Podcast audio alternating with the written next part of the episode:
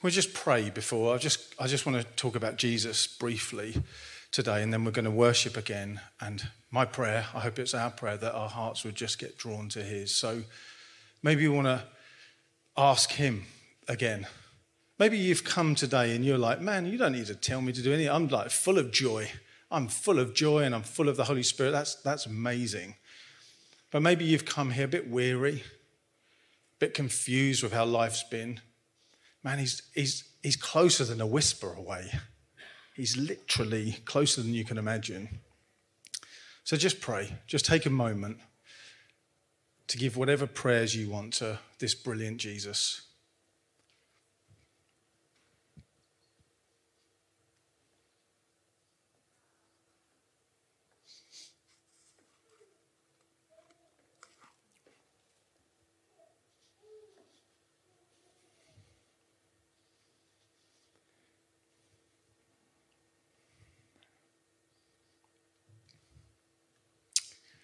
Jesus. Jesus.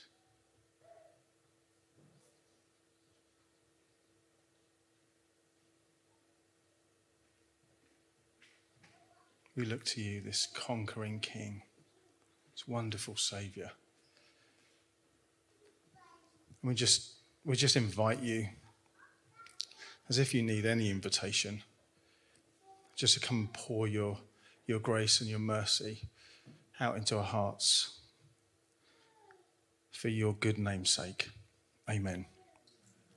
I forgot, man, there's people watching from home. It's, it's like that. For the last 17 months, we've been looking down the barrel of a camera, and now it's like, wow, it's widened out. Um, so, hi, folks and friends listening on. Um, but thanks again so much for just coming and joining us like this. It's been a crazy year. It's been really, really crazy year. I said on the stream a few weeks ago, I think this year I've probably felt everything that I've felt this year, but not quite to the extent that I felt it, if that makes sense.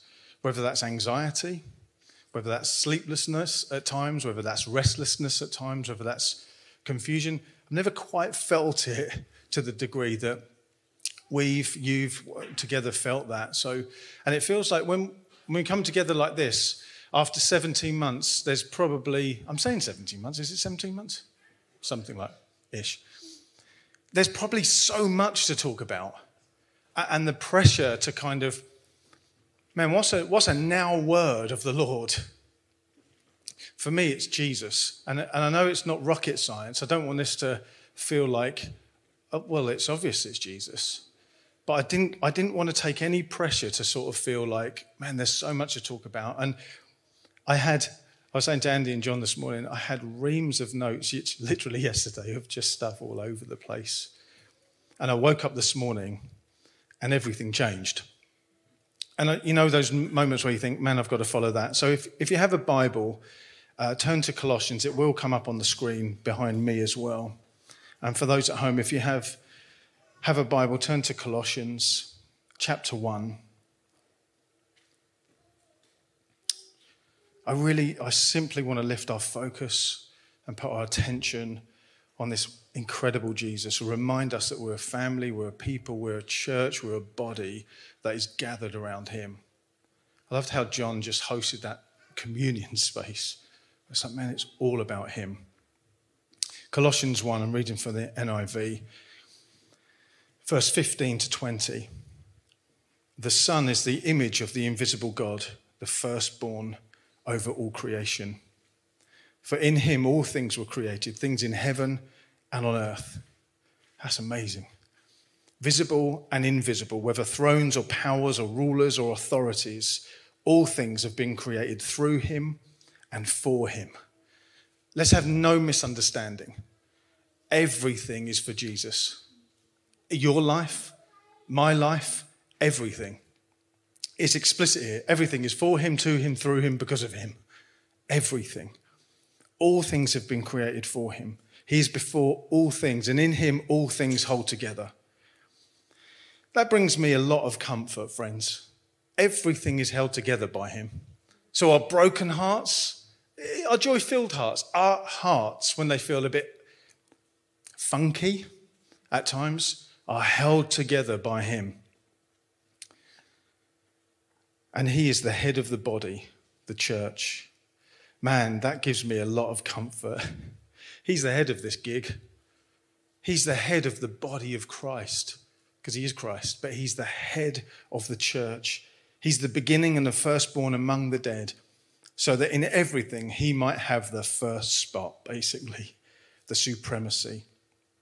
God was pleased to have all his fullness dwell in Jesus and through him to reconcile to himself all things, whether things on earth or things in heaven, by making peace through his blood shed on the cross. And that's the wonder. That's the mystery and the wonder of taking communion. As funny as these little pots are, as John just said, something about this act, this sacrament of communion, we're remembering this incredible Jesus. And it's not somber, it can be somber, it can be all of it. It can be joyful, victory, somber, all of it. But we're taking this, this supper, this, this meal, because of his bloodshed. Man, I don't know when that happened for you. 20, 20 plus now years for me. I remember the moment that I realized Jesus died for me. His blood was shed upon a cross for me, and I receive peace with him. If that's you this, I was going to say this morning, I've said it now. If that's you this afternoon, man, if you turn to Jesus in faith, you have peace with God. The one who flung the stars in the universe, you have peace with him. Peace with this creator. Hebrews 1, verse 1 to 3. In the past, God spoke to our ancestors or our forefathers and the prophets in many times and in various ways, but in these last days, He has spoken to us by His Son, whom He appointed heir of all things, and through whom He made the universe. This little throwaway comment. Oh, and by the way, He made the universe. Um, just the universe. Just, just throw that out there. The sun is the radiance of God's glory, the exact representation of his being, sustaining all things by his powerful word. And after he provided purification for sins, forgiveness for sins, he sat down at the right hand of the majesty in heaven, sustaining all things by his powerful word. I remember when I was a kid, or before I'd encountered Jesus, before I knew God, I always thought there's something out there there's a being, there's a presence, there's something. If only someone could tell me what God is like. The Bible's really clear. You want to know what God is like? Jesus. How, how does he look to the marginalized? Jesus. How does he deal with a woman caught in adultery? Jesus. How does he deal with, with rebels like me, Jesus? How does he deal with the, the hurting and the broken and the busted, Jesus? How does he deal with poverty and injustice, Jesus? And I remember the moment I encountered Jesus, I was like, so that's God, that's the God of the universe. So if you're here today thinking, I'm still, I'm still unclear what God's like, just study and look at and wonder the, the person of Jesus. He's the imprint, the stamp, the rubber stamp, the kind of the image of God, this invisible God. Jesus is the hero of history. And I know we know this. But he's the hero of history, and it's all about him. He's the start of it all, he's the finish of it all. He says he's the starter, the perfecter, the completer of our faith. You're not. I'm not. Praise the Lord for that. Like, I don't finish this thing in my life. He does. He says the good work that He started, He will complete. You know, sometimes we can feel like a rabble or a mess, but He will finish it. He'll complete it. He'll rebuild your life brick by brick by brick by brick, exactly how He wants it. The Bible also says He's the truth and the way and the life. And if we want to know God, we come to Him through Jesus. We understand God, we come to God, we know God, we experience God through Jesus. There's no other way. This, um, this man, Pete Greig, many of you would have heard of Pete Greig, just an incredible guy.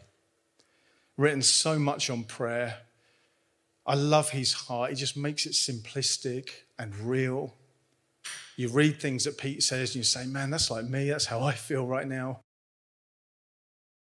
And it's been a quote that has haunted me in a good way for the last probably two and a half years. And he just said, in the clutter of Christianity, we can bury Christ. I just want to push that out a little bit further. In the clutter of our lives, we can bury him. In the clutter, the confusion, the anxiety, the pain, whatever, the busyness, the boredom. How boring has the last 17 months been? Like, I know it's been busy, and some of you are like, I cannot compute with that because I have been non stop, but I mean the, the limitations is what I mean. We went out for a meal with Andy and Nikki. It was last night.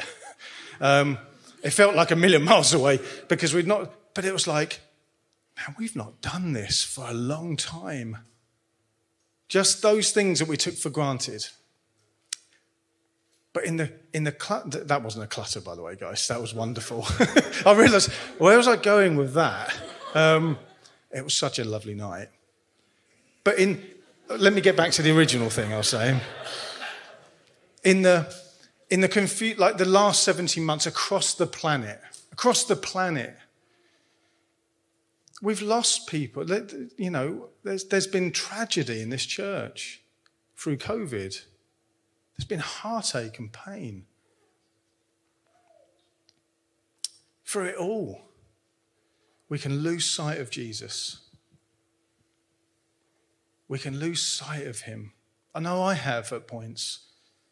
I have when my heart gets so riddled with anxiety, I'm like, man, there's an anchor. Andy Smith reminded us the other day that's why he's called an anchor. That's why he's called a rock. That's why he's called a refuge. That's why he's called hope and peace and our glory, because that's where we find ourselves. In the clutter of Christianity, we can bury Christ? Absolutely. But in the clutter of my life, in my heart, I know I've buried him. And the good news is, he's alive. He is wonderfully alive. He's just as alive today as the moment he burst from that grave 2,000 plus years ago. He's alive. We're a people that need to look to him, believe in him, gather around him, get meaning and purpose from him. He's everything. He's life to us. You know, the Apostle Paul in Philippians, this is a go to place when I need to remind myself. He, he says, I, I, I'm going to paraphrase. He said, everything is meaningless, really, compared to knowing him, compared to knowing Christ. It's quite graphic, really. Everything's poo. I, I nearly said the other word. For poo. But everything is that compared to knowing Christ. Like my life is nothing compared to knowing him. I've been crucified with him. I no longer live, but he lives in me. My whole life is his. My whole existence is his. My reason for being, my reason for moving, my reason for breathing is him. Everything is meaningless compared to the surpassing greatness of knowing Jesus Christ, my Lord. And he says, and being found in him. I just want to remind you, dear friends, brothers and sisters, if you have given your heart to Jesus, you're found in him. You're found in him. How does he become the goal, the focus? I want to read us a little story. I read this probably a couple of years ago now when we were meeting in the powerhouse. Um, but it's, it's something I felt reminded again today. And it's from a book called The Throne Room Company, written by Shawn Bolz. And it's a, a story of a friend of his who had a vision of heaven and the outer courts of heaven and what heaven might look like. And he had this prophetic vision of, of, of, men and women that have gone before us, gone home to be with the Lord. But listen to this. He said, A friend of mine had a vision of heaven he saw the outer courts, the inner courts, and the Holy of Holies where Jesus stood. This friend first went into the outer courts where he encountered many well known ministries from the last century who had incredible ministries of teaching and healing and prophecy. Surprised to see them in the outer courts, he, abro- he approached one of the more famous Christians that had lived and he said, with genuine interest, Why are you, why are you here and not inside with Jesus? The man looked at him with a smile because I love my ministry more than I love Jesus. I spent more time ministering to people, not that that's bad, than I did to him. The man had no shame, though, and he was clearly grateful just to be in the company of heaven. However, my friend was saddened about this, and it made, reminded him of his own life. Then my friend was transported into the inner courts, where he recognized a, recognized a modern day hero of the faith. Why aren't you in the Holy of Holies? he inquired. And this man said, he didn't take any offense, but he, he looked perplexed by the question. And he truthfully answered, Because I cared more about understanding and wisdom than I did about being with Jesus.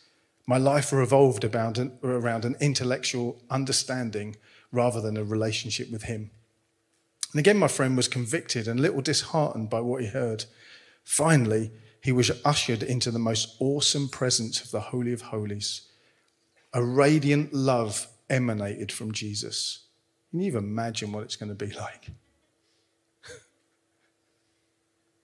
like this love that radiates from him. My friend could barely see out of this brilliant light that was in the room. Below the throne, he noticed this frail woman holding the hand of God. Searching his memory, my friend, he just couldn't place her anywhere within the leaders from Christendom. And then he slowly walked over her, over to her, but discovered that her gaze was firmly fixed on Jesus. Hesitating at first, he, he interrupted her and asked, Will you just tell me who you are? Without taking her eyes off Jesus, she replied, I'm his.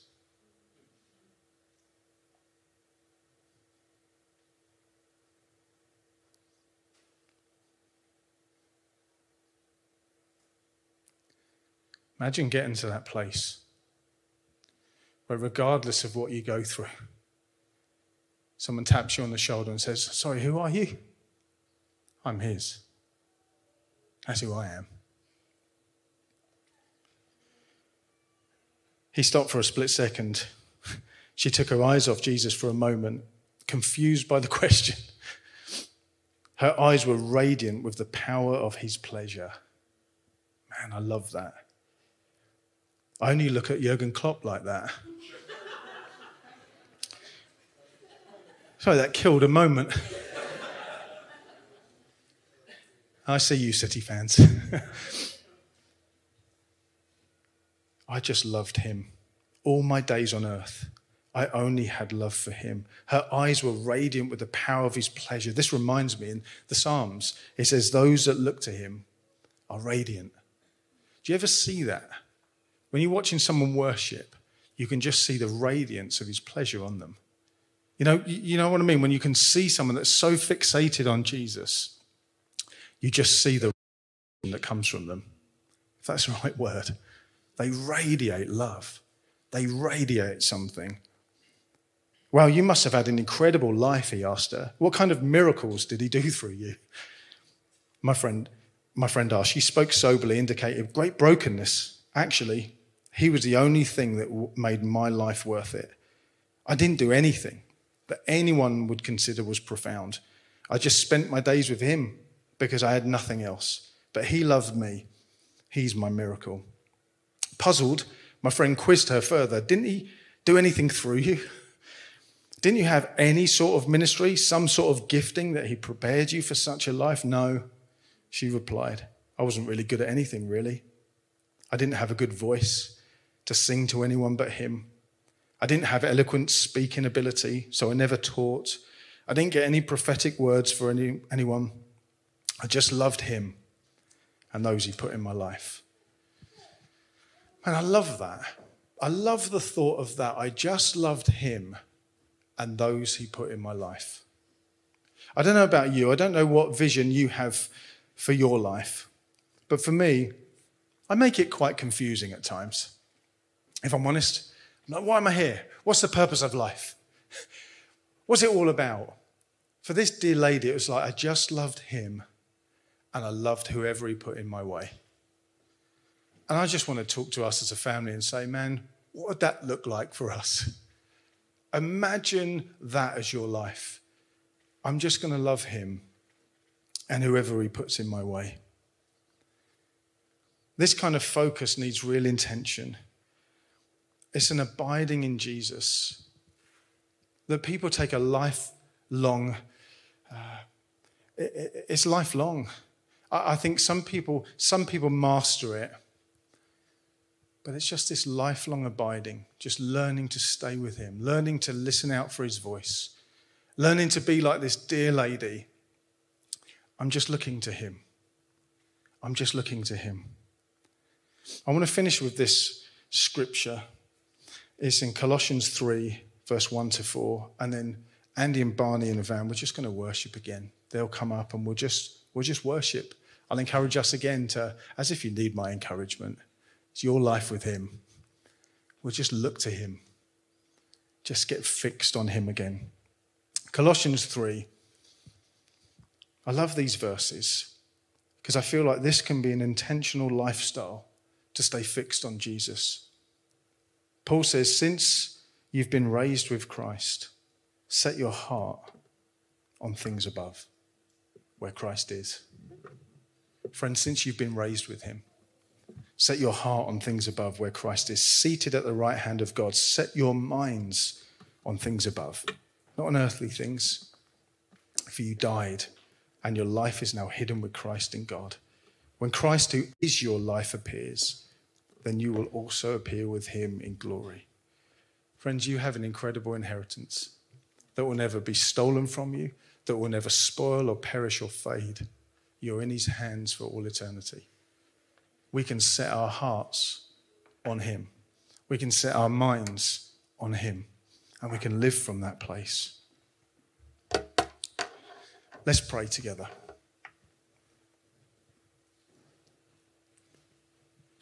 Just spend a moment right now thinking of those verses again. Since then, you have been raised with Christ, raised with Him, resurrected into brand new eternal life through the finished work of Jesus Christ at the cross. Since that has happened to you, set your heart and your mind. Let's set our hearts and our minds on things above. Where Christ is, we are seated with Him at the right hand of God.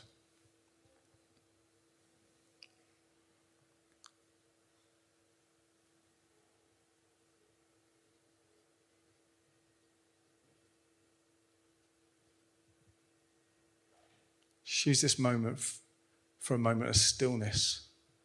Just gaze into his face. Imagine his eyes looking back at you.